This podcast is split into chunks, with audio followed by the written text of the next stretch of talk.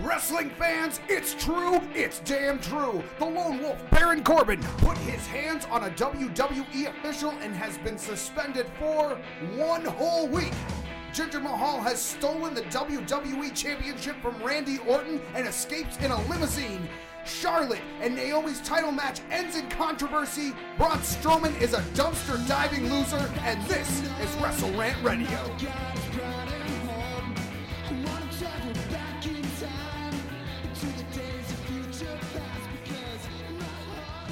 Welcome to the show. I'm Tommy Sharp alongside Graham GSM Matthews, bringing you the front to end WWE coverage that you deserve. Listen online at nexterawrestling.net. Graham, we are days away from the payback pay per view on the WWE network. What were your thoughts this week leading up to Payback? Lots of things going on right now in the WWE. A lot of things. That Payback is a Raw branded uh, WWE network event. Um, there, we're going to see a lot of interesting matches. Maybe the most talked about match so far is the uh, uh, uh, elusive and uh, kind of amorphous House of Horrors match, which I'm sure we can dissect all kinds of pieces in that. But that sees SmackDown Live's Randy Orton coming into a Raw pay per view. Uh, and this isn't necessarily kind of a mixed pay per view between Raw and SmackDown Live. What do you make? Of the fact that this House of Horrors match has been talked about all week, all leading up to this, and is talked about in the sense that this was booked prior to the superstar shakeup and therefore has to be is some is what what do you make of that uh, stipulation that it because just because it was booked before they they're not going to cancel it why why do you think that is Well, I would argue that it would make sense if Bray Wyatt was still entitled to his title rematch, but apparently, at last word, according to WWE.com, this match is not for the WWE title. So Bray Wyatt's not getting his contractually obligated championship rematch. So why the match is happening at all, I really can't tell you, other than the fact that Bray Wyatt really wants to get revenge on Randy Orton.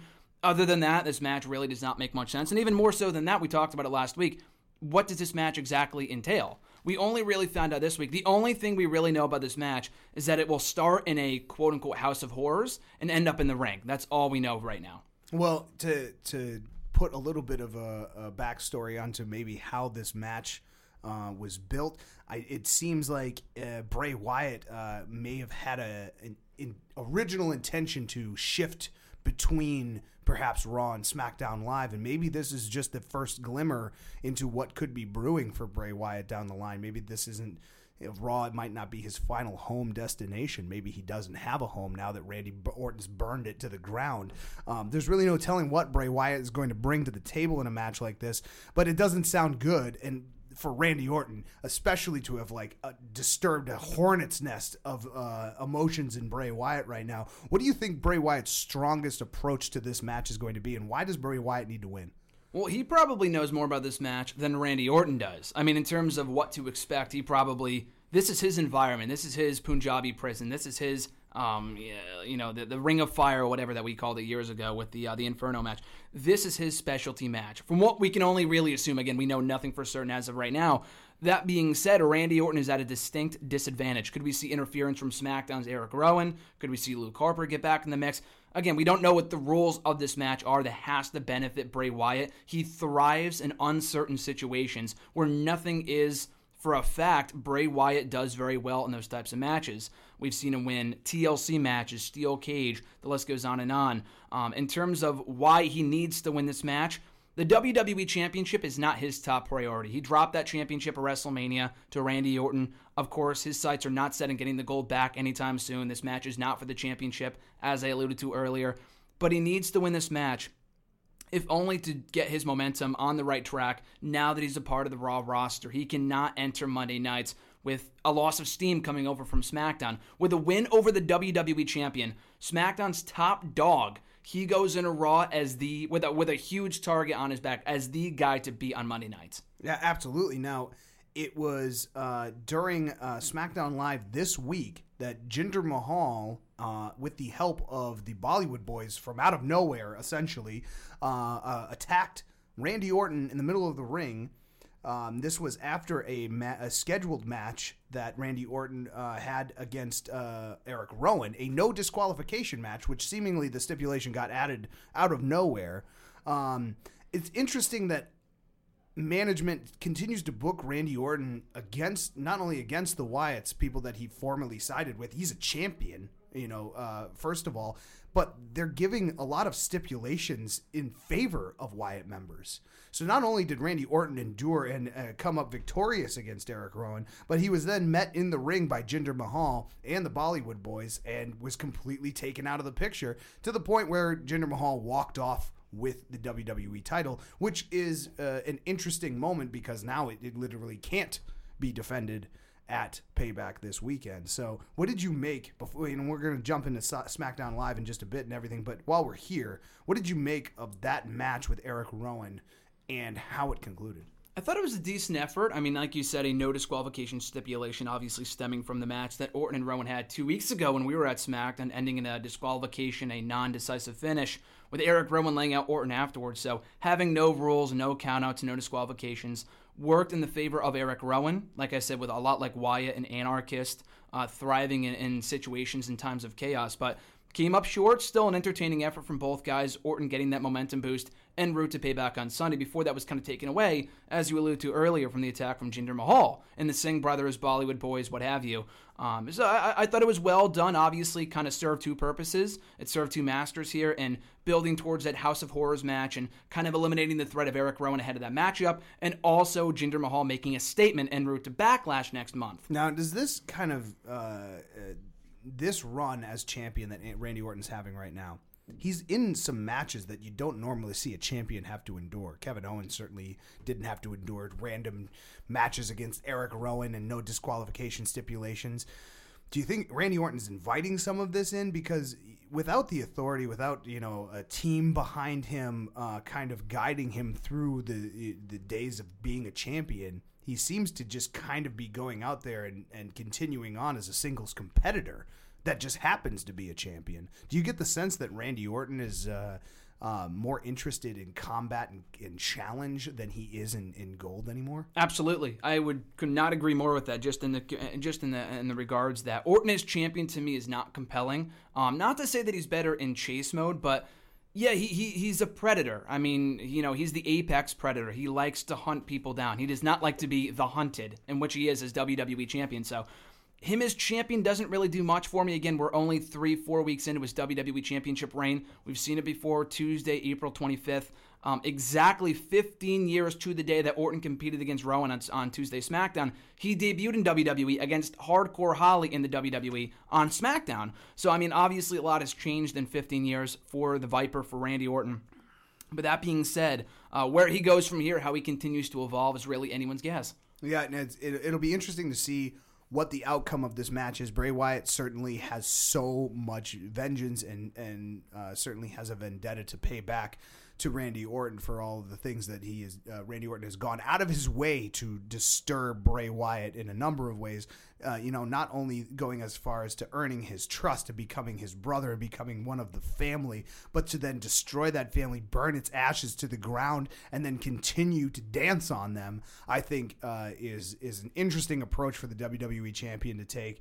Um, it certainly uh, goes right back to what we were just talking about that Randy Orton is now more of a competitor that's interested in hunting, and the belt uh, might not mean as much to him as it, it, did in the past. So it'll be interesting to see the outcome of this House of Horrors match, how this starts, how this even comes up. We saw glimpses of it at WrestleMania this year with bugs in the ring and things like that.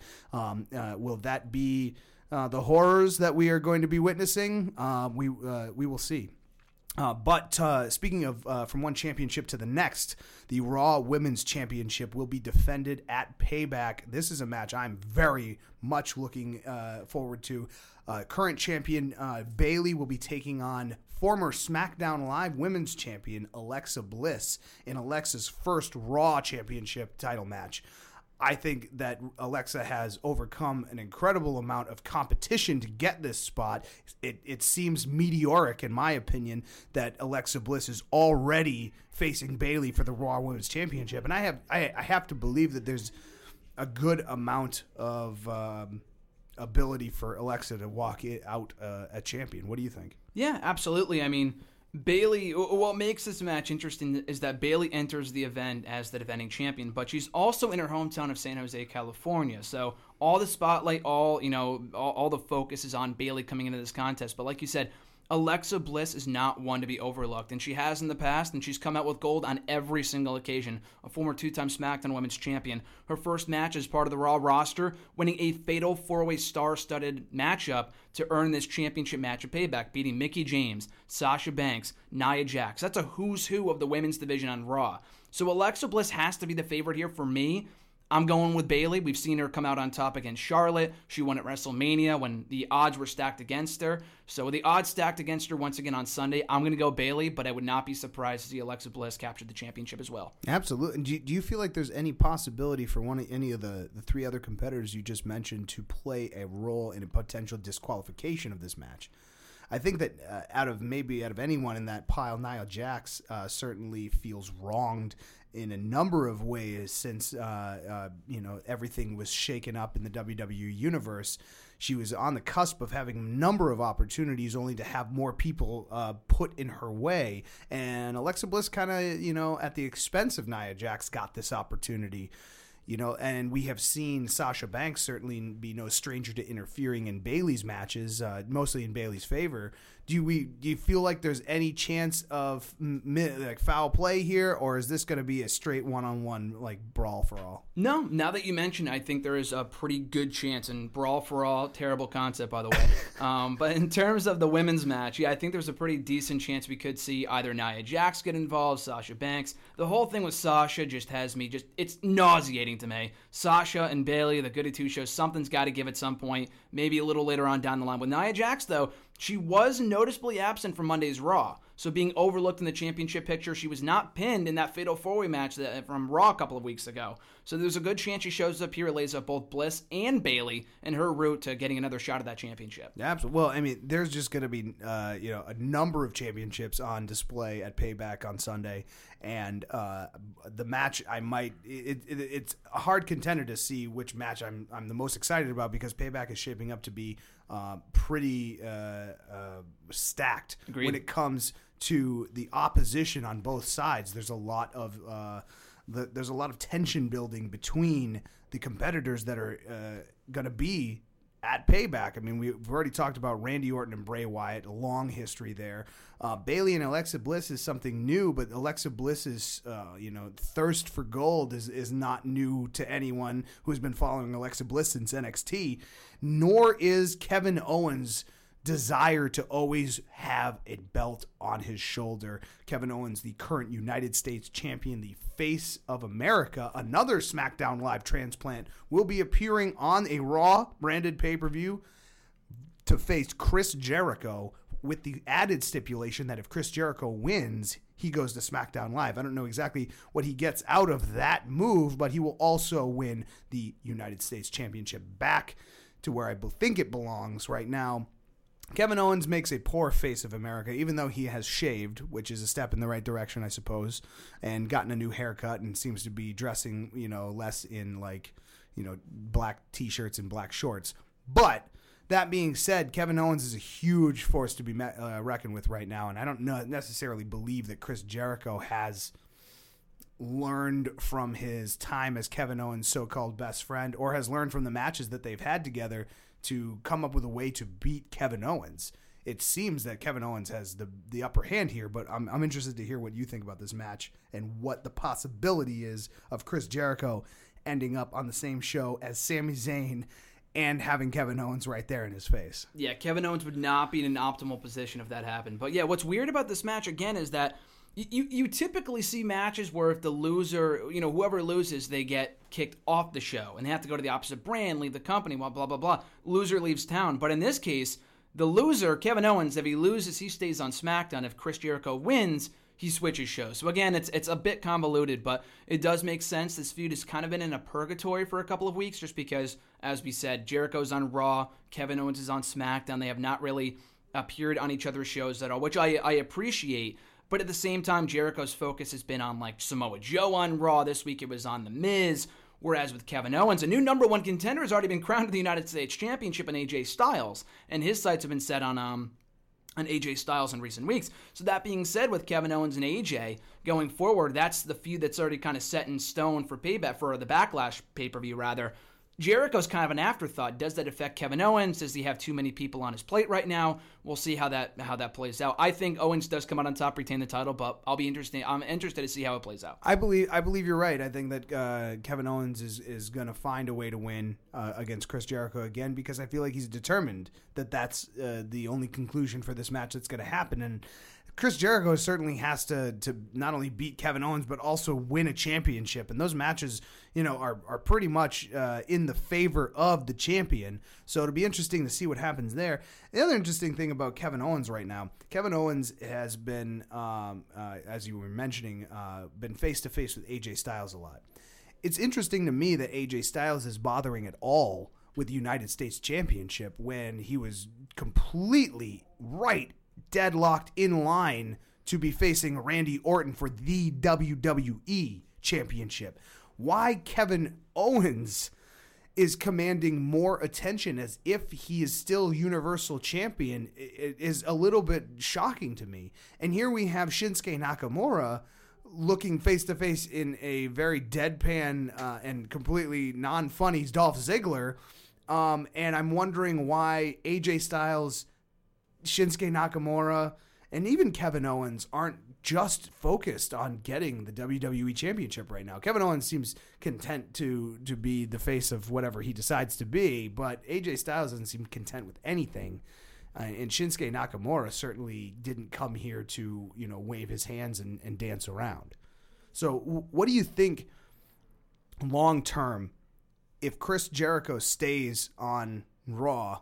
What is next for Kevin Owens? Is it AJ Styles forever, or is it, it, or does AJ make quick work of Kevin Owens beyond that? Again, another logic gap with WWE recently. Kevin Owens said right after he lost the Universal Championship at Fastlane a little over a month ago, he said, "My sights are set on avenging the loss or, uh, of the Universal Championship against Jericho and getting his championship after he lost that title."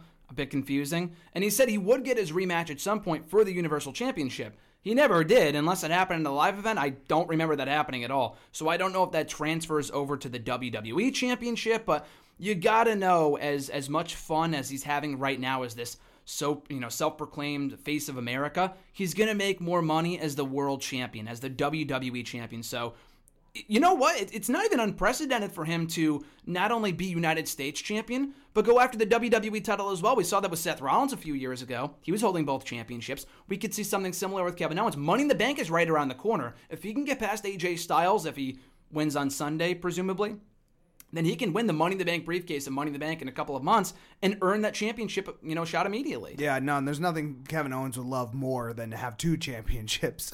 so I'm sure, and and you know, following in the footsteps of Seth Rollins as he has done so far uh, in his career. Uh, at the WWE, you know, being favored by management, going out on his own without management's help, you know, still kind of uh, uh being that presence that he is. But speaking of Seth Rollins, uh, Seth Rollins is going to have a a, a match uh, that I'm not sure he can win at Payback. He certainly wants to compete at, at a level and, and pay back Samoa Joe for the damage that Samoa Joe did to his leg. And I find it interesting that Samoa Joe has uh, not necessarily put his focus into Seth Rollins of, of recent. You know, there's been a lot of more uh, singles matchups and actual competition that the two have faced, but for a while, Samoa Joe was just t- attacking Seth Rollins uh, left and right.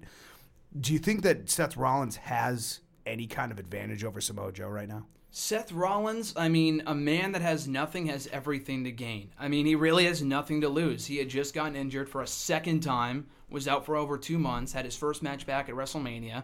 So at this point, he really has everything to gain. And as I've said before, his ultimate goal is getting back WWE World Title Gold. And his first step in doing so is overcoming Samoa Joe. If you can do that on Sunday, maybe Brock Lesnar's not far behind. Now, this is the same Samoa Joe, though. This isn't just any competitor.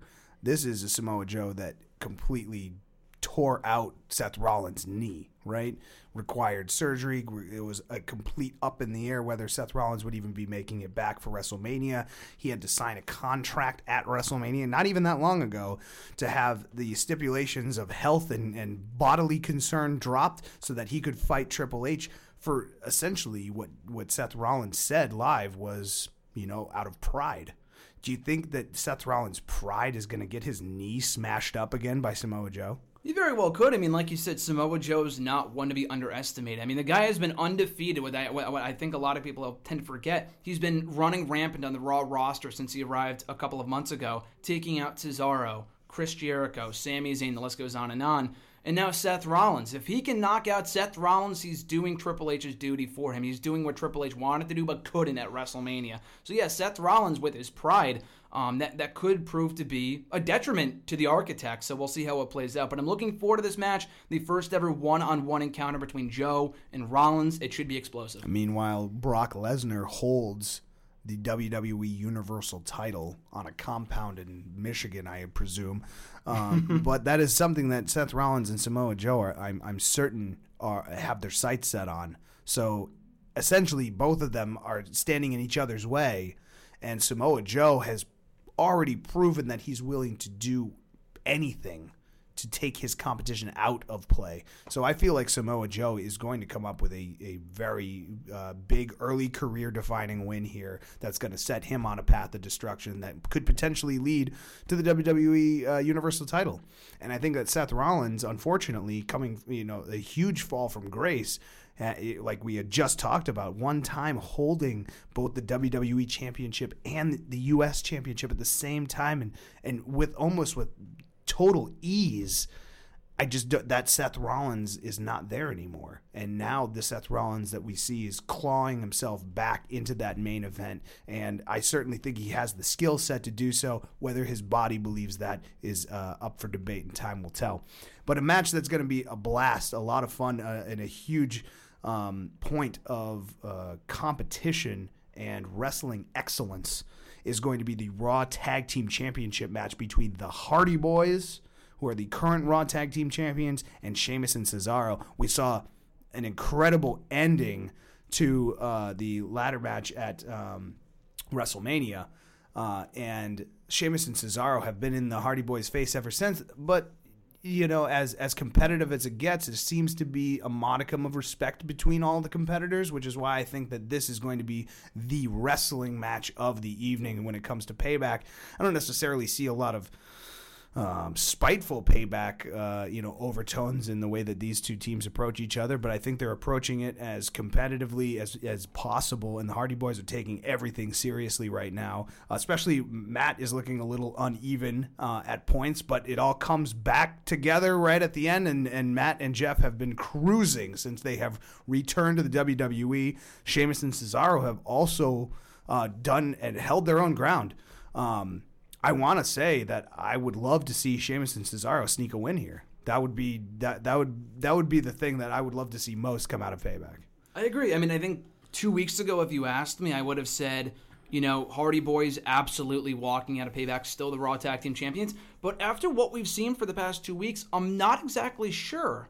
I mean, last week we saw Jeff Hardy topple Cesaro in singles competition. Cesaro they were a little hesitant to shake the hands of the tag team champions, but they did. This week, Matt Hardy beat Sheamus, and they were even more hesitant this week to top, to uh, shake the hands of and the tag team and it was Cesaro that was the most vocal about yeah. not wanting to do that, and it was Sheamus in kind of a rare character switch for Cesaro and Sheamus. That Sheamus was more comfortable shaking their hands and, exactly. and, and smoothing that over but it's interesting because I think it, it it's it's an intensity that uh, perhaps the Hardy Boys aren't used to quite seeing all the time. Yeah, those I mean, Sheamus and Cesaro are not only physically imposing, but they are intense. Mm-hmm. And the Hardy Boys have been going and traveling pretty much the whole world and, and working all over the place, and they're a little bit exhausted. And they're brand new to this WWE cycle I feel like it gives Sheamus and Cesaro somewhat of an edge if they can really focus all of the things they've learned over the last month plus. Yeah, no, I agree. I think with Cesaro and Sheamus, the weird thing, the, the way that I look at it is that the fact they've been doing it by the books, very goody two shoes, that hasn't gotten them anywhere in recent months. It lost them the tag team titles to the club, that had them come up short of WrestleMania. It had them lose the Hardy Boys in back to back singles matches in recent weeks. I think they feel that they need to go the extra mile and maybe cheating to win the win those tag team championships. Maybe that's the only way the Hardy Boys can be beaten. Well, it certainly seems like Cesaro has come around to pretty much anything Sheamus may or may not want to do ever, and I think Cesaro is right there. I think they are starting to gel as as an official, like locked down, solid tag team, and I haven't seen Cesaro, uh, in, dare I say, enjoy himself mm-hmm. since the days of uh, of working with Tyson Kidd. You know, it it really feels like these these two guys who initially couldn't stand to be next to each other have turned their collective talents into one of the most devastating, you know, uh, teams in in WWE today. Mm-hmm. And if they continue the course and they can put belts on their shoulders anytime they want, they could be historic making tag team champions right here. If, if they this is the type of team where if it continues to gel, they could make a career out of being a, a team together. And that maybe that's not the brass ring that Sheamus and Cesaro individually ever thought that they would be going after, but it could turn into the most valuable thing uh, and part of their careers and lives that has ever happened. And if they take that ball and run with that, it seems to be really in their grasp. What do you what do you think about them turning into something beyond what we've known of Sheamus and Cesaro like separately. I mean, like you said, it reminds me of the aforementioned duo of Cesaro and Tyson Kidd. I mean, we, we you kind of knew they were going to have chemistry from the get go, but they were two established singles guys being brought together really out of nothing else to do. Cesaro and Sheamus, kind of the same thing but they formed this amazing alliance that they work so well together. We've seen such great matches from them, like I said, at WrestleMania, against the club, against the New Day, at Roadblock late last year. These guys work very, very well together. And when you see tandems like this, more often than not, they, they start to catch fire and then they go their separate ways and go after the mid card or world championships or whatever. In this case, I really hope they stick it through. They remain a unit and they can really become, as you said, a long term uh, one of the best tag teams in recent years. Yeah, it, they they have every single skill set, move set, and and devastating blow that they could possibly give to win any tag team championship match and uh, hopefully the Hardy boys, even though they've seen some singles competition the last couple weeks, are ready for tag team action. Agreed. Um, it certainly seems like uh, Sheamus and Cesaro are, but it'll be interesting to see how, uh, segueing into the next match here, the cruiserweight champion, the self-proclaimed king of the cruiserweights, Neville. We'll see how casual he is against a very amped up Austin Aries. Um, Austin Aries has uh, made no. Um, uh, even uh, positive remarks towards Neville at all, and, and doesn't seem to consider Neville a king of much of anything. Austin Aries uh, walks in with as much swagger as Neville does, so I don't believe that Neville is psyching Austin Aries out in any way. Where I think Neville intimidates a good number of the rest of the cruiserweight division. Um, Neville also has just been on such a tear that it doesn't see it seems like you're going to have to pry that out of his cold dead hands to get that championship belt away from him. He's going to be the king. It seems like it's going to be for a long time. Is this Austin Aries' chance? Is this his moment? Yeah, I think so. I mean, like I said, he came up short at WrestleMania, but eh, like I alluded to last week, this time there's the TJ Perkins factor. It's been aligned with uh with with Neville in recent weeks if TJ Perkins plays a factor in the finish, and it would not be surprised if he did, then Neville retains the title. But this could be Austin Aries, not only his time, but this could be his last chance. And again, a desperate man is a dangerous man. And we could see that with the greatest man who ever lived on Sunday in Austin Aries finally dethroning the King and Neville. And they made a great point out of it on Tuesday's 205 Live. I think it might have been Corey Graves or maybe Tom Phillips. I think it was Tom Phillips he had said that Neville has not been beaten in a one on one match since October. That is incredible. Wins and losses matter in WWE, and Neville has certainly cemented that fact in recent months as the Cruiserweight Champion. With another win over Austin Aries, I honestly think no one can come close to dethroning Neville as the King of the Cruiserweights. No, I, I absolutely. I, absolutely agree. There's no one on in the cruiserweight division right now that is a much of a contender for that title as Austin Aries is, and um, maybe this is uh, if, if Austin Aries gets disqualified, that's one thing. Okay, that doesn't take anything away from Austin Aries.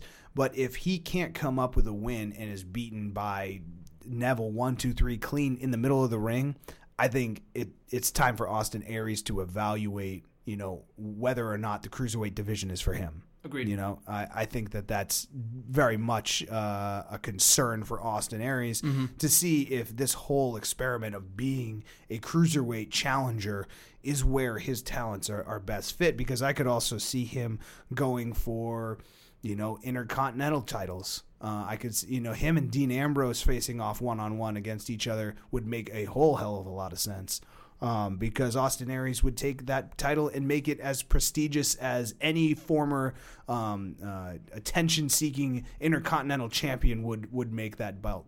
Uh, but Neville has uh, that element of TJ Perkins and is building a, a small court, if you will, of people that uh, may be interested in, in seeing the king uh, retain his crown there. But I can't imagine that TJ Perkins' long game involves Neville can always being better than him. So does it really benefit TJ Perkins to interfere in this match? Maybe Neville's convinced him of so, but we and we've certainly seen them buddy buddy for the last couple of weeks. So I think you're right. I think it, it has to play a huge factor, and I think this this match out of any match has DQ written all over it. Um, but not to not to conclude our talks of payback with the kickoff show. I just find the kickoff show for payback, the matches that have been announced to be some of the best matches on the night. We're gonna see uh, the Miz um, is going to be uh, appearing with Finn Balor uh, on the kickoff show. We don't know if this is a match. I don't think it is. Just Miz TV, It's going to be Miz TV, but Yeah. we always know how Miz TV kind of breaks down pretty quickly. Yep. Um, Dean Ambrose is also kind of nowhere to be seen right now. Do you think that there's a possibility that out of Miz TV a match is built and right then and there we're going to see maybe a, a three-way dance for the Intercontinental title right on the kickoff show right away? I mean, that would certainly get me going. Yeah, I could either see that happening or a match being built to later on in the night. I could see Yeah. it happening on the kickoff show later on in the show. We only, I mean, there, there's a healthy amount of Monday. the following Monday. I mean, there are seven matches on the show, so I'm not sure how that would play out. I mean, look at Fastlane. We had a friggin' Cesaro and Jinder Mahal match. If they have time for that, they could have time for a three way at, at Payback. So we'll Ab- see. yeah. But no, no, I like that idea a lot. We, I, I thought it was very odd that we weren't seeing Ambrose and Miz going one on one because those two, as like I talked about last week, I'm not a big fan of them rekindling their rivalry so soon after it, we just saw that incarnation on SmackDown. But that being said, they work well together. And if you're going to do the feud again, you got to conclude it. So again, maybe we see it on Sunday or the following Monday. I guess we'll see. But I, I would not be surprised to see it descend into anarchy on, you know on, on Miz It TV. sounds very much like Ambrose. And then we Yep. have Enzo Amore and Big Cass are going to be taking on Gallows and Anderson. Um, that I- just love the, the the fact that there's a good, a healthy amount of tag team wrestling and true tag team wrestling going on. No extra stipulations, no number one contender spots. You know, there's a championship match, and then there's a tag team uh, uh, classic uh, lineup match. I really think that Gallows and Anderson have uh, Cass and Enzo's number all day long. I think Enzo and Cass are losers right now. They have not shown anybody in the audience anything, but I think even even their shtick, you know, Enzo coming out with his uh, you know lightsaber microphone or whatever he calls it, um, he's losing a little bit of steam. It seems. You know, do you think the road is wearing them out? And Gallows and Anderson certainly no strangers to the road, so this is old hat to them. Do you feel like uh, Enzo and Cass are losing a step or losing some gas? I don't think they are losing a step. I think they have lost a step. I thought they kind of lost a little bit of that luster um, a couple of months ago. I mean, when they came out of the main roster a year ago, you saw it in that 24 special on the network. Highly recommended, by the way. They came in with such a head of steam, a lot of momentum. And I mm-hmm. don't know what it was. I, I can't blame the brand split. I'm not sure. Just a lack of real direction. And only now are they wanting the tag team titles. Where were where was this motivation for the past year? And now they've kind of faltered out of the championship picture and they're rekindling a feud with with the club who also really don't have much going on. It's all about payback. We've seen this match before. We saw it at Fastlane. We saw it at Hell in a Cell when we were there a couple of months ago. So it's not the first time we've seen this match. I think it's very uh, well positioned on the kickoff show. But with Enzo and Cass, they got to get back on track with a win in this match. Yeah, absolutely. Well, let's talk about someone that needs to get back on track. Let's talk about Monday Night Raw. Um, Braun Strowman was thrown into a dumpster on Monday Night Raw by like a wet noodle known as Kalisto. Um, Braun Strowman uh, spent his, the the rest of the evening completely uh, ripping Kalisto uh, limb from limb, stuffing him into another dumpster, which I had hoped he was going to push into a larger dumpster. um, but uh, Kalisto was unceremoniously just completely thrown off the stage inside of a dumpster, which we've seen before. Uh, Road Dog did it and almost killed someone. So, um, but that's not the first time Road Dog's pretty irresponsible like that. Braun Strowman just can't buy a win. And I don't know if that's just his general attitude or he just believes because he's so big that, you know, he's he's going to be able to win by default, but he keeps getting like stopped by tons of just rule based stipulations. like, you know, don't be in the wrong place at the wrong time in a dumpster match. You know, there's only one dumpster, just don't be over there and in front of it where someone can kick you into it. Mm-hmm. It wasn't even a, a, heavy hit by Kalisto. It was just no. a quick shot right to the thighs. Braun Strowman lost his balance for a moment, stepped down, landed in the dumpster. He lost. At the end of the day, you can throw Kalisto into a hot air balloon and send him up into the sky and shoot it down with a BB gun. You still lost that match. like mm-hmm. it, it, what what what is it going to take for Braun Strowman to get some momentum going so he can find a direction right now? Because beating up Kalisto just seems like small potatoes, you know? No pun intended. Yeah, I mean, it, it, it's a must-win situation for him at Payback. If he does not beat Roman Reigns, he's solidified as a loser for life. I don't care who he beats after that. He already lost to him once at Fastlane. We ranted about that a month and a half ago. He lost to WrestleMania halfway through the match. It wasn't like he was the last one tossed. He was tossed halfway through the bout. And then he lost to Kalisto of all people, who has not been relevant since Methuselah was alive. I mean, with with Braun Strowman, he has to beat Roman Reigns I think it's going to be the main event, and no stipulation. Roman Reigns will walk into this event injured, coming off that ambulance attack, which I'm sure he's not 100% recovered from. So that's what he's got to do. He has to win on Sunday. Like I said earlier, he has not won a televised match since beating the Big Show in the main event of Raw over two months ago, since February 20th. That is terrible. Again, wins and losses matter. I know is the most quote unquote dominant monster on Raw right now, and I love Braun Strowman, but maybe not always high on his actions. But I think with Strowman, he needs to win. Otherwise, he will. You know, he's got to avoid further damage to his credibility. Well, and he's already. I mean, again, we've talked about this before too, but he's already damaged that credibility. A win over Roman Reigns here is not a win for Braun Strowman. He's still a loser. He's beaten uh, Roman Reigns to the point where he's hospitalized the person. Um, and now Roman Reigns is going to come back out of just sheer like perseverance to face Braun Strowman, who if, if Braun even even if Braun just manhandles him, you know, a la you know Goldberg, Brock Lesnar, Braun Strowman still doesn't get to, to scream his name and, and puff his chest and say, "Look, look what a great job I did."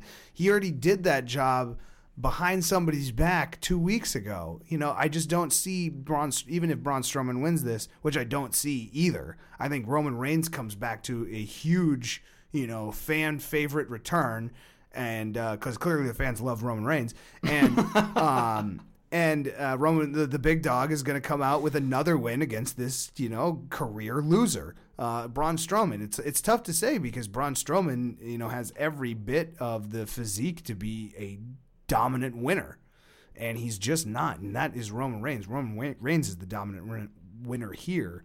Um, and if Braun Strowman can't even defeat Kalisto, I just don't see what chance he has to really pull out a win over Roman Reigns coming back with a with nothing but vengeance and a lot of motive, a lot of personal motivation to just get back in the ring and start moving forward with life. So, um, Braun Strowman's got a lot of work cut out for him if he wants, if he thinks he's gonna use this as a stepping stone to maybe confront Brock Lesnar at some point, which mm-hmm. we had discussed a long time ago, but is looking less and less likely that Braun Strowman is going to be face to face with Brock Lesnar anytime soon. That seems to be destined to be Roman Reigns' spot if he can get a win definitively injured over Braun Strowman. Um, another fun thing that happened this week um, that has been brewing in the background a little bit involves Dana Brooke. Now, Dana Brooke uh, took on Alicia Fox, um, and uh, Alicia Fox was, um, uh, you know, spending a lot of her time on the cruiserweight show 205 Live. But to see Alicia Fox back in action, I was psyched about that. I think Alicia Fox brings an element of unpredictability to every match she's in, and Dana Brooke is a very predictable type of wrestler. So to see Dana Brooke, uh, you know, make pretty quick work of Alicia Fox, that kind of reaffirms that she Dana Brooke's been putting in the focus and the work into that. But talk to me a little bit about Emma. Emma's role in all of this has always been of interest to me because they were so close in NXT. They came over together, and in my opinion, the two of them could have launched tag team uh, wrestling for uh, women in the WWE because they just had that element of of uh, it was reminiscent of uh, Shawn Michaels and Kevin Nash. We have two singles competitors that really just look like a team together, and either one of them could be in a singles match supporting each other or quickly be in a tag team and win the tag team titles and continue marching on as dominant competitors. And even losing those titles seems inconsequential. I would love to see Dana Brooke come back around to working with a team, but do you feel like her time spent with Charlotte has damaged her to the point of not trusting anyone? Yeah, I mean, we talked about it, or she kind of talked about it a couple of weeks ago. I think she's kind of past the point where she's going to be relegated to the role of being someone's stooge, of being just a second-rate competitor in the shadow of Emma, in the shadow of Charlotte Flair, being you know treated so horribly by these women. I think it's time for her to break out on her own. Dana Brooke will not get better if she's just in, in the shadow of someone else. Maybe if she's on the same level as we saw with Emma many years ago when they were kind of a, a tag team, as you had said. But beyond that, Dana Brooke, the time is now or never for her to break out. If she kind of succumbs to the to the pressure of Emma and rejoins her, who's to say that she won't be, you know, mistreated once again by Emma? So I guess we'll see. But could this all be a ploy by Emma? I know she kind of hugged her on Monday. Could Emma just be playing mind games, as that evil Emma we like to call her? Could she just be, be playing mind games with Dana Brooke?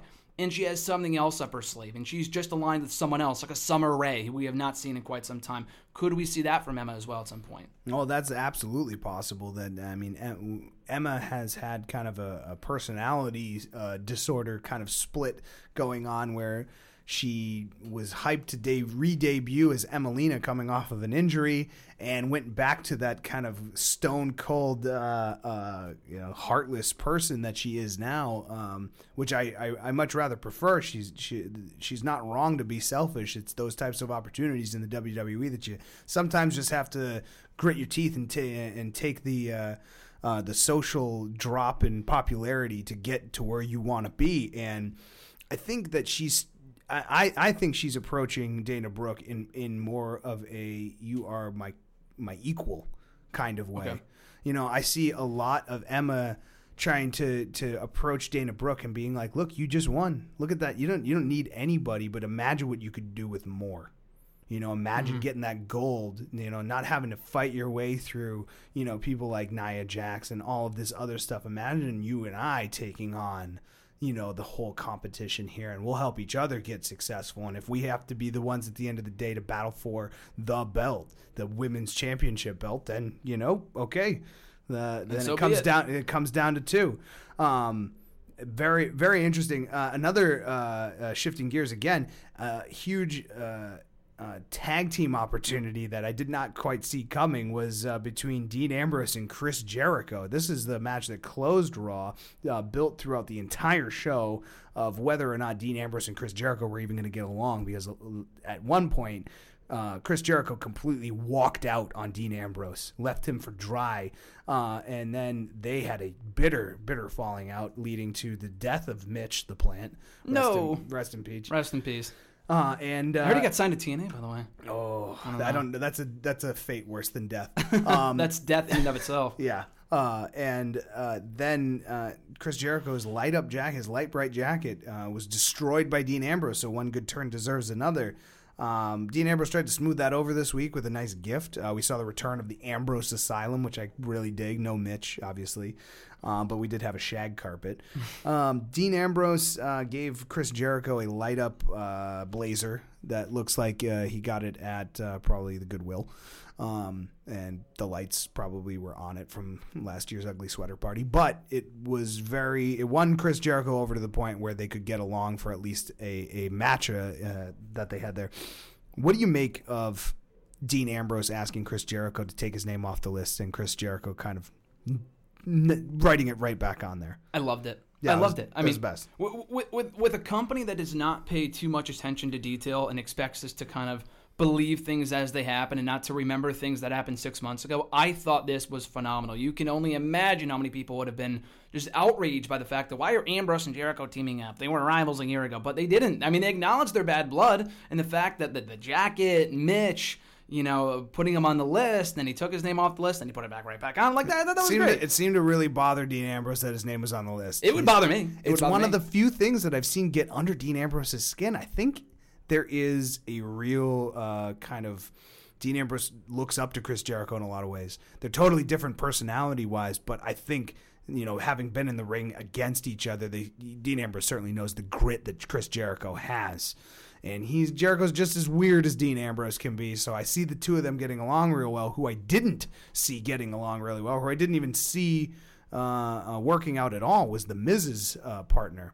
Now, the Miz was handed a letter during an interview while he was being asked who his mystery partner was going to be for the evening, and he seemed uh, pretty excited about who it was going to be. Yet, when said mystery partner showed up in the ring, he looked completely puzzled. Do you believe that Bray Wyatt, who ended up being the Miz's uh, partner uh, in this uh, uh, kind of would-be tag team match, do you think that that was who the Miz thought he was going to be partnering with? No, I don't think so. I mean, we were talking about this through text on Monday, and that was my that was exactly it. What you just said. The key there was that Miz looked surprised, not by the fact that Bray Wyatt showed up, but that it was Bray Wyatt at all. The fact that he was coming to the to the again. Why would Bray Wyatt of all people come to the aid of the Miz? Like, why would Bray Wyatt be his tag team partner? I don't see Bray Wyatt writing down on a piece of paper that Miz had, that Miz had in his hand all night long. I'm gonna be your tag team partner. Like that to me makes no sense. I think Bray Wyatt just wanted to make a statement by taking out Jericho, taking out the IC champion Dean Ambrose, and taking out The Miz, you know, before he goes one on one with Orton on Sunday. So I don't think he was the original tag team partner. Maybe we'll find out on Sunday or Monday. Yeah, it, it, it'll be interesting to see um, how Bray Wyatt comes out of this House of Horrors match, and then you know, I would I wouldn't imagine that he would bother wasting his time on someone like The Miz or even Dean Ambrose, but perhaps Bray Wyatt is going to be interested in the intercontinental opportunity down the line. So um, the fact that there was really no conclusion to that match leaves a lot of unanswered questions going into payback about that in particular. But without Dean Ambrose on the show at all, uh, no intercontinental defense coming, it seems like uh, uh, we're going to have to wait for a lot of those answers. Uh, something uh, though that we're that I've been following for a long time. This uh, shifts us over into the SmackDown Live territory. But um, we have seen the signs of this for a long time. We saw it live uh, in Boston ourselves. We've been seeing this uh, slowly build from pre shows into a more main event status. But after uh, surviving a beat the clock challenge, Breezango are the new number one contenders to the SmackDown Live Tag Team Champions. I think that they have earned every single bit of that. And between uh, Fandango and, and Tyler Breeze, they have built a well thought wrestling machine. And when it comes to tag team wrestling, distraction, uh, devastation, high flying, flair, taunting, and, and deception all the way around. This persona that they have as the fashion popos, the fashion police, this in your face persona, I think it leads people to believe that they're not ready to be champions to compete. And then you get in the ring with them and it's completely different story. I mean, the the the impressive moveset that Fandango brings to a match is complemented perfectly by Tyler Breeze's kicks. Tyler Breeze can kick someone in the face, chest, leg so fast and so hard that it almost always knocks his competitors down. And and and, uh, uh, Fandango is expert at dropping that leg drop on a dime, you know, almost out of nowhere. The setups are just so seamless that while you're paying attention to one uh, person in the ring, Fandango is already setting up the next move. And uh, I think it's just fantastic tag team wrestling. They beat the Ascension, who have also been chipping away at their own, you know, goals over over this time. But on the other side, American Alpha defeated the Colons, which was a very close match. I mean, the Colons looked better than ever to be honest. It was really great to see them out there um, as as themselves, as just as just normal competitors. But for American Alpha to not have this tag team uh, championship opportunity, uh, I think that's got to say a lot about where they're coming from right now. What do you think about American Alpha's uh, relationship with tag team opportunity? Well, I mean, this was their first victory in quite some time. I mean, they lost the tag team titles, they lost the championship match, they lost the rematch. So the Usos have really, or rather, American Alpha have really not been doing all that well in the past couple of months. So this was a real, again, must-win situation for the former tag team champions. They came out on top. They avenged a loss to the Colons from last week, but they couldn't get the job done. They beat them in five minutes and X amount of seconds, and and Breezango won their match in like two and a half minutes. Um, I'm very happy to see American Alpha seemingly back on track. I'm even happier to see Breezango score the championship shot at Backlash. We talked about it time and time and time again. We saw it firsthand at SmackDown, like you said. These guys are very deserving of a shot. And I would say they should tone down the, the, the, fashion police thing, but at the same time, as you, eh, like you said, it's kind of like a smokescreen. You're not expecting really anything from them when you get in the ring, other than like Santino levels of comedy. But they go in there, they get the job done. They're so exciting to watch there's a good chance they could walk out of Backlash out of Chicago, the new tag team champions. But with American Alpha specifically, to answer your question, um, they still have that dark cloud hanging over their head. You got to you got to imagine the Colons are not yet done with American Alpha. No, and the Usos are now sitting on top of the heap, and if they're looking down at the rest of the division, you have to imagine they're looking at American Alpha as the, the real winners in this uh, number one contendership match, you know, because American Alpha has put the Usos uh, to task a number of times and really challenged them, you know, whereas I don't think that the Usos are expecting much of a challenge from Breezango, and that's why I think that this is all deception. It's all smoke screen, smoke and mirrors to, to let people believe that this is some kind of slapstick shtick and that they're not serious. I think that they're very serious about their fashion choices. I think they're very serious about every choice that they make as a tag team because it all adds up to becoming champions. And once you're a champion, you can do whatever you want. You know, it, it makes you colorful at that point. And like, oh wow, look at look at look at the fashion police as champions going around with their new authority and, and waving their power in people's faces. It only gets worse from there, and the distraction level still remains high. So they could be go, they could go on to be great champions for SmackDown SmackDown Live, but they still have a lot of competition in the Usos, American Alpha, the Colons, and hopefully more tag teams developing as SmackDown continues forward. Um, Another development uh, out of Tuesday this week on SmackDown Live has been the on again, off again a cordial to completely volatile relationship that Shinsuke Nakamura has with Dolph Ziggler. Dolph Ziggler came out and made a fool of himself, in my opinion, talking about Michael Jackson and Latoya Jackson and Janet Jackson and all kinds of Jacksons and Jackson Five, yeah. Jackson Fives and and and things that kind of went nowhere and made no sense, but apparently made a lot of sense to Dolph Ziggler. Uh, it certainly didn't make any sense to Shinsuke Nakamura, uh, who's simply just kind of looking for a fight at this point, especially against Dolph Ziggler. I don't see why Shinsuke, you know, Shinsuke apparently looks like he's ready to fight anybody. I don't know why Dolph Ziggler is taking exception with Shinsuke being around. It's not like Shinsuke has made declaration one of his intentions to go after anything that Dolph Ziggler might be interested in. So, does is this just Dolph Ziggler feeling insecure? Yeah, I mean, we've seen it before. We've seen it before with him and Apollo Crews, him and Mojo Rawley, him and Kalisto him and The Miz last year when Miz was on his rise to superstardom. Ziggler was was upset that The Miz had this chance at superstardom and Ziggler did not. I mean, we've seen this multiple times with him with Baron Corbin early last year. So Ziggler, having been here for well over a decade, is absolutely insecure in his spot because you never know when he's going to be replaced by the next Shinsuke Nakamura, by the next Mojo Rawley, by the next Sami Zayn.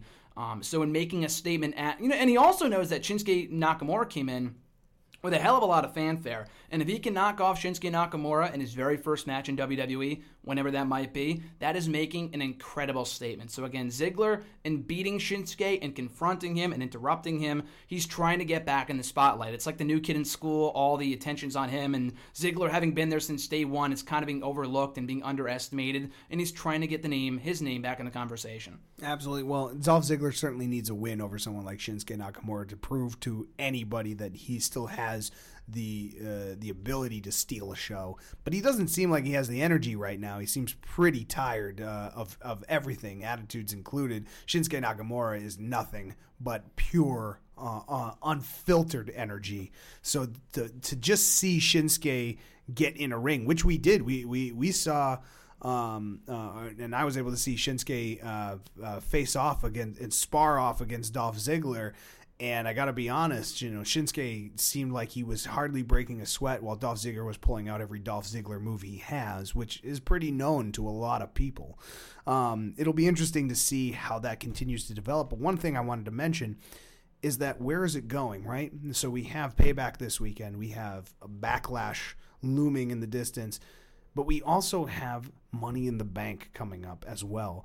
Uh, Rusev was talking about Money in the Bank uh, this past Tuesday because he was petitioning a championship opportunity for Money in the Bank for himself. And if he does not get that, unknown uh, as to what his future might be with the WWE at all. He, seemed to be ready to walk away should he not be allowed to compete for this opportunity.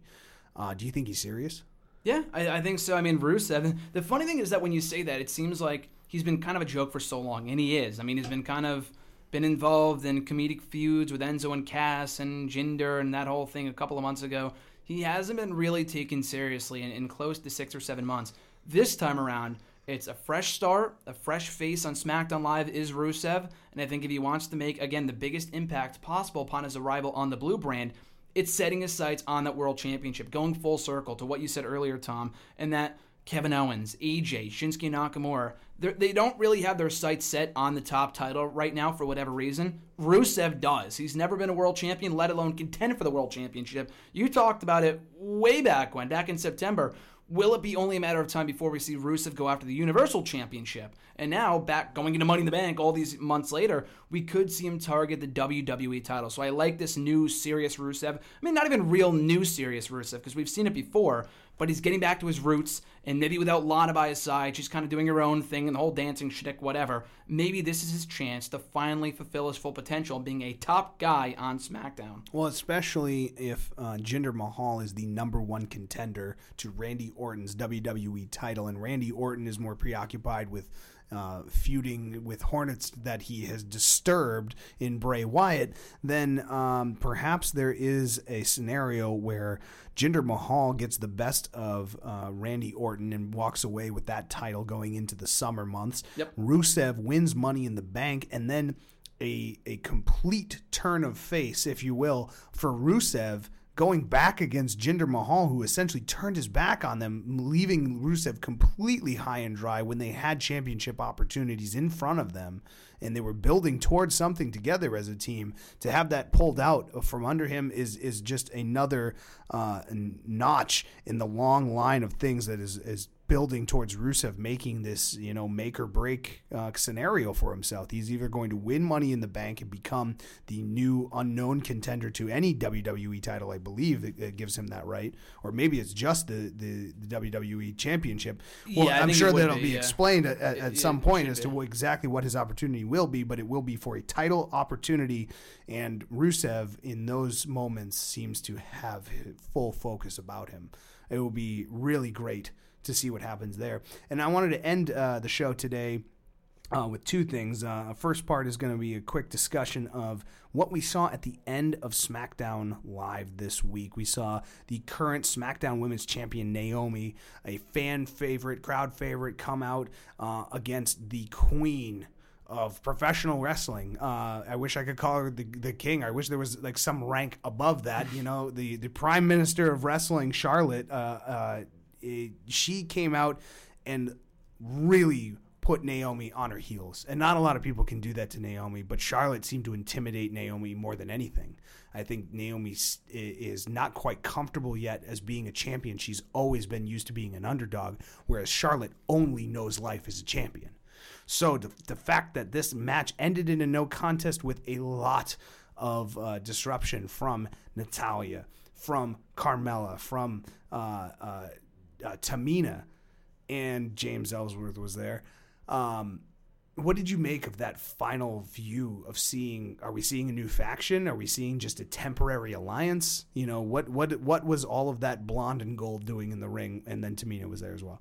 in my opinion, yeah, it should be the latter. I'd much rather be interested in a temporary alliance. It brings back very bad memories of the Divas Revolution from several years ago when we had the women and factions. You had Team Bella and Team PCB and Team that and Team Good and Team Bad and, and whatever. Don't, and don't forget the sorority, the submission sorority. Oh God, we can't talk about that uh, for obvious reasons. But uh, yeah, no, no, exactly. So it, it, brings back terrible memories of those faction wars in wrestling in the, in the women's division, then Divas division but it meant absolutely nothing. It was completely pointless and nothing was accomplished. Once the faction wars were over, they were like, oh my god, there's a championship. And that's when Charlotte finally went after the championship. It took like two or three months, but she finally entered the title picture. Hopefully, I mean, that was a different time. That was two years ago, but women's wrestling has gone, has, has come so far in two years. They've main evented pay per views, main eventing SmackDown now, which should be, as you said, I want to give credit to you, Tom it should be seen as the norm. It should not be a big deal. Well, it, should be. It, we should look at the the the quality of their matches and the quality of of their interactions. Right, yeah. they are deserving of any of those main event spots because they're putting in all the work. Yep, they're outshining anybody else on the roster, and the more that the the more that the main event is open to literally anyone who is putting in the work. That's the way it should be. It should you should you should only ever book your shows, Daniel Bryan, Shane McMahon, uh, Kurt Angle, to build to that main event. If your main event is does not represent the hardest working crop of people in the company, then you are terrible at your job because you don't get what you're building towards. Everything else outside of the championship, as Macho Man would say, is inconsequential. That's the, the number one thing to put your hands on. And every tool is a stepping stone to becoming that great. And Charlotte and Naomi have proved time and again that they are that damn good. So it, it, it, will it'll it'll be interesting to see where this all boils over. How many uh, you know they are very known and still to this day as as as many singles competitions as we've seen and have enjoyed.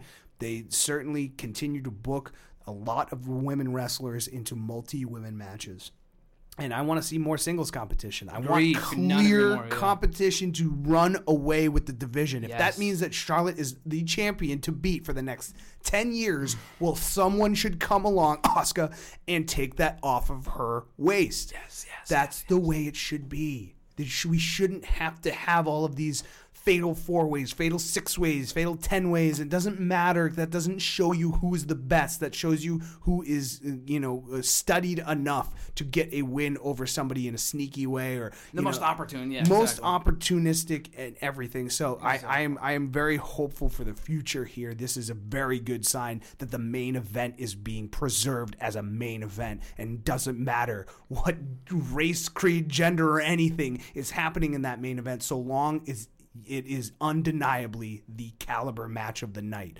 Always, always debatable. Happy to debate it, but I don't think you can debate Naomi and Charlotte as, as, as a number one match with the rest of the booking that was done on that show. That was the match that should headline. It did, and it, it should have been allowed to finish, but uh, obviously that was not not in the plan for Naomi or Charlotte to control final thoughts here. We're going to run down the payback card, and I'm just going to quickly get uh, impressions on wins and losses here because on this show, they do matter. It's damn true. All right, uh, let's kick it off. Roman Reigns and Braun Strowman. Who do you got?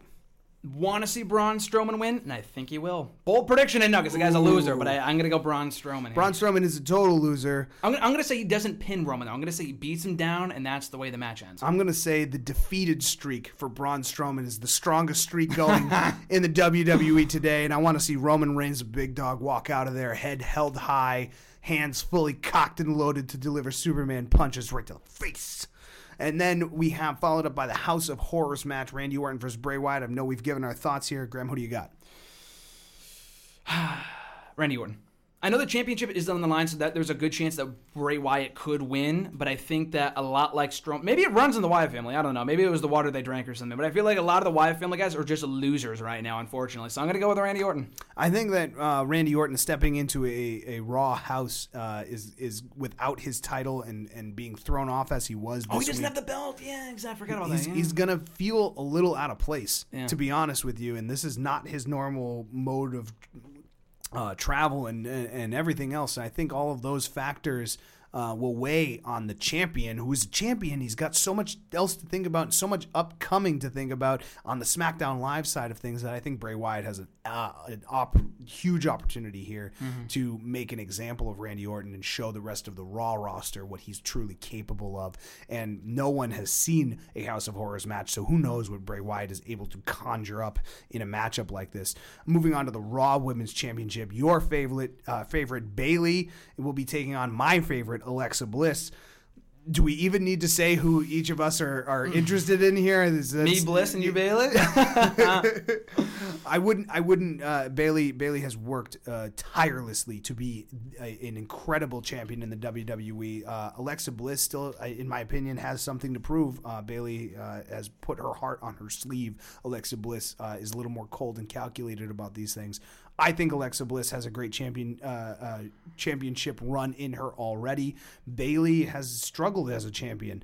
I think Alexa Bliss has the advantage here, but Bayley has a lot to prove. This is, you know, her turf. This is her uh, her opportunity to stand out and stand alone. We talked about the idea of uh, interference, but it doesn't seem too ripe for interference in general. So, uh, rare move for me. I'm gonna go with Bayley. Ooh, switching away from the norm. Uh, okay, I'll go Bayley too. I'm going to say Bayley, not just because I want her to win. I like Alexa Bliss. Again, I would not be upset if Alexa Bliss won, but I think Bayley in her hometown, she's still early on in her run as champion. She's defied the odds before, and I think she will again on Oh Sunday. wait, this isn't her hometown. San Jose, yeah. Okay, I take when you said home turf, I thought you said, Oh, oh, no. oh no, wait a second, you're going with the old tradition of that they lose. Oh no, That no, Vince no! I'm sorry. I'm sorry, everybody.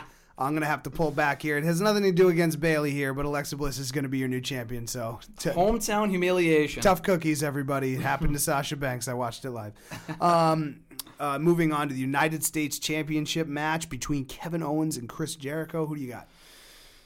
I think Jericho might be on his way out. I think he has his eyes set on Fozzy right now, so I'm going to go Kevin Owens, still your United States champion. I'm going full on Chris Jericho. I feel like he packed his bags. He had the final highlight reel on Raw this He week. He He he, he he somewhat alluded to you know he pretty much basically said my bags are packed. I'm going to SmackDown Live. This is the last highlight reel. Yeah. He didn't say it that way. I mean, kind of kept one foot in the door at Raw, but I think the writing's on the wall. I think Chris Jericho is headed to SmackDown Live as the new face of America. The United States champion, and that Drink it in, man. that drink. Cheer him on, man. Yeah, cheer him cheer, on, guy. cheer him on, man. uh, uh, I, I think that uh, Kevin Owens uh, will be burned to the point that he will pursue uh, higher. He'll, he'll, he'll, he'll go after the championship that he is er, he is owed, and potentially as part of this whole shakeup, maybe there's a stipulation in his contract that says if you're owed a title match and it was for the Universal title, and now you're on a brand where that belt does not exist, you now have an opportunity to enter your name for a WWE World Championship match. So I don't think it's all uh, you know downhill for Kevin Owens if he, he loses this, but it would certainly hum- uh, give him some humility. Which would, Jericho, AJ Backlash, too? We could. could see it absolutely. Now, uh, total brawler of a match here: uh, Seth Rollins versus Samoa Joe. Seth Rollins used to flying around and doing a lot of high risk moves. Not going to work on Samoa Joe. Just is not going to work. I mean, you might as well just jump into a brick wall or a pile of bricks because it's going to have more of an effect on you than it is on the bricks. And that's who Samoa Joe is. I got Samoa Joe in this match. I don't see Seth Rollins, you know, coming out favorably. What do you got? No, I agree. I think Seth Rollins was able to get the job done at WrestleMania and beating Triple H, but game over for Seth at, uh, at Payback. Samoa Joe wins. Absolutely. Uh, and then uh, another ta- uh, championship match. The Raw Tag Team Champions, the Hardy Boys, will be facing Sheamus and Cesaro. Ooh, um, This might be the most unpredictable match on the card, to be honest with you. totally unpredictable here. I feel like tag title match, it's Sheamus and Cesaro have been putting in every effort since even you know before the Hardys had arrived, and the second they did, they've been in the Hardys' face the whole time. Mm-hmm. If anyone has the ability to take the belts off the Hardys quickly, uh, certainly Hardys lose no momentum by not being champions. Um, but I think Sheamus and Cesaro walk out of here champion. I, I would love to see if that was real, just tag team wrestling, and it's clean, and Sheamus and Cesaro like come together as now a unified Sheamus and Cesaro, which they have not been when they were holding the championship titles. This would be a real turn of events for them that could set them on that course that we were talking about earlier. I got Sheamus and Cesaro. I know you're a Hardy Boys fan, though. What do you got? Ah, I'm a Hardy Boys guy for life. I gotta say, maybe, I mean, more or less for the past seven or eight months now, the Hardy Boys have been tag team champions in some form or fashion, regardless of where they have been. Maybe their four month, uh, four four month, four week reign as tag team champions gets broken on Sunday, and then we have new tag team it champions. could- It, could become broken on Sunday. Uh, that see. that streak could be it could get broken. Um, I'll the- say new champions though. I'll say new champions. The, the thing that I want to I want to throw out there about this match is that they have been in a quest for gold, right? Expedition. And, and a, a total expedition of gold uh, across uh, many many many lands, Many universes. many universes out there. They have been acquiring gold, Procure. but once it has been acquired, how does Jeff feel about that? It's not necessarily Jeff's pursuit. Jeff seemed very happy in a singles competition match. Was that requested? Was that part of his plan? You know, it's it's it's quite amazing to be a tag team champion. Is that what Jeff really sees him being as a tag team champion with his brother Matt going forward in the WWE? Does Jeff have his own thoughts and sights on things? Is hmm. is this all Matt's conquest to be to to accumulate all of this gold? And now that they've accumulated it, what do you do with it? You could you only have it to lose, and they've clearly lost all of the other gold that they've had, but they've acquired it. So I don't know if this is the start to seeing maybe a, a little bit of a split in uh, uh, or something. Something breaks within the Hardy Boys. We, uh, time will tell. Um, but I, I'm going to pull for Sheamus and Cesaro in this, knowing that the Hardy Boys as champions are champions all day long anywhere they go. So there's there's really no arguing with the merit and quality of the match that we're going to see there. Nor is there arguing with the merit in the cruiserweight championship match between Neville, the current champion, and Austin Aries. Austin Aries this is your moment, man. Um, this is this is the moment where uh, people are going to be behind you for the foreseeable future, or you are going to have to earn that trust back.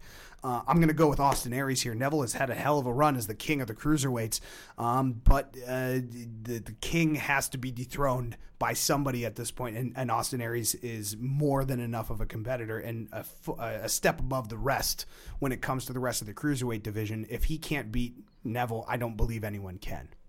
Who do, who do you see uh, winning this match?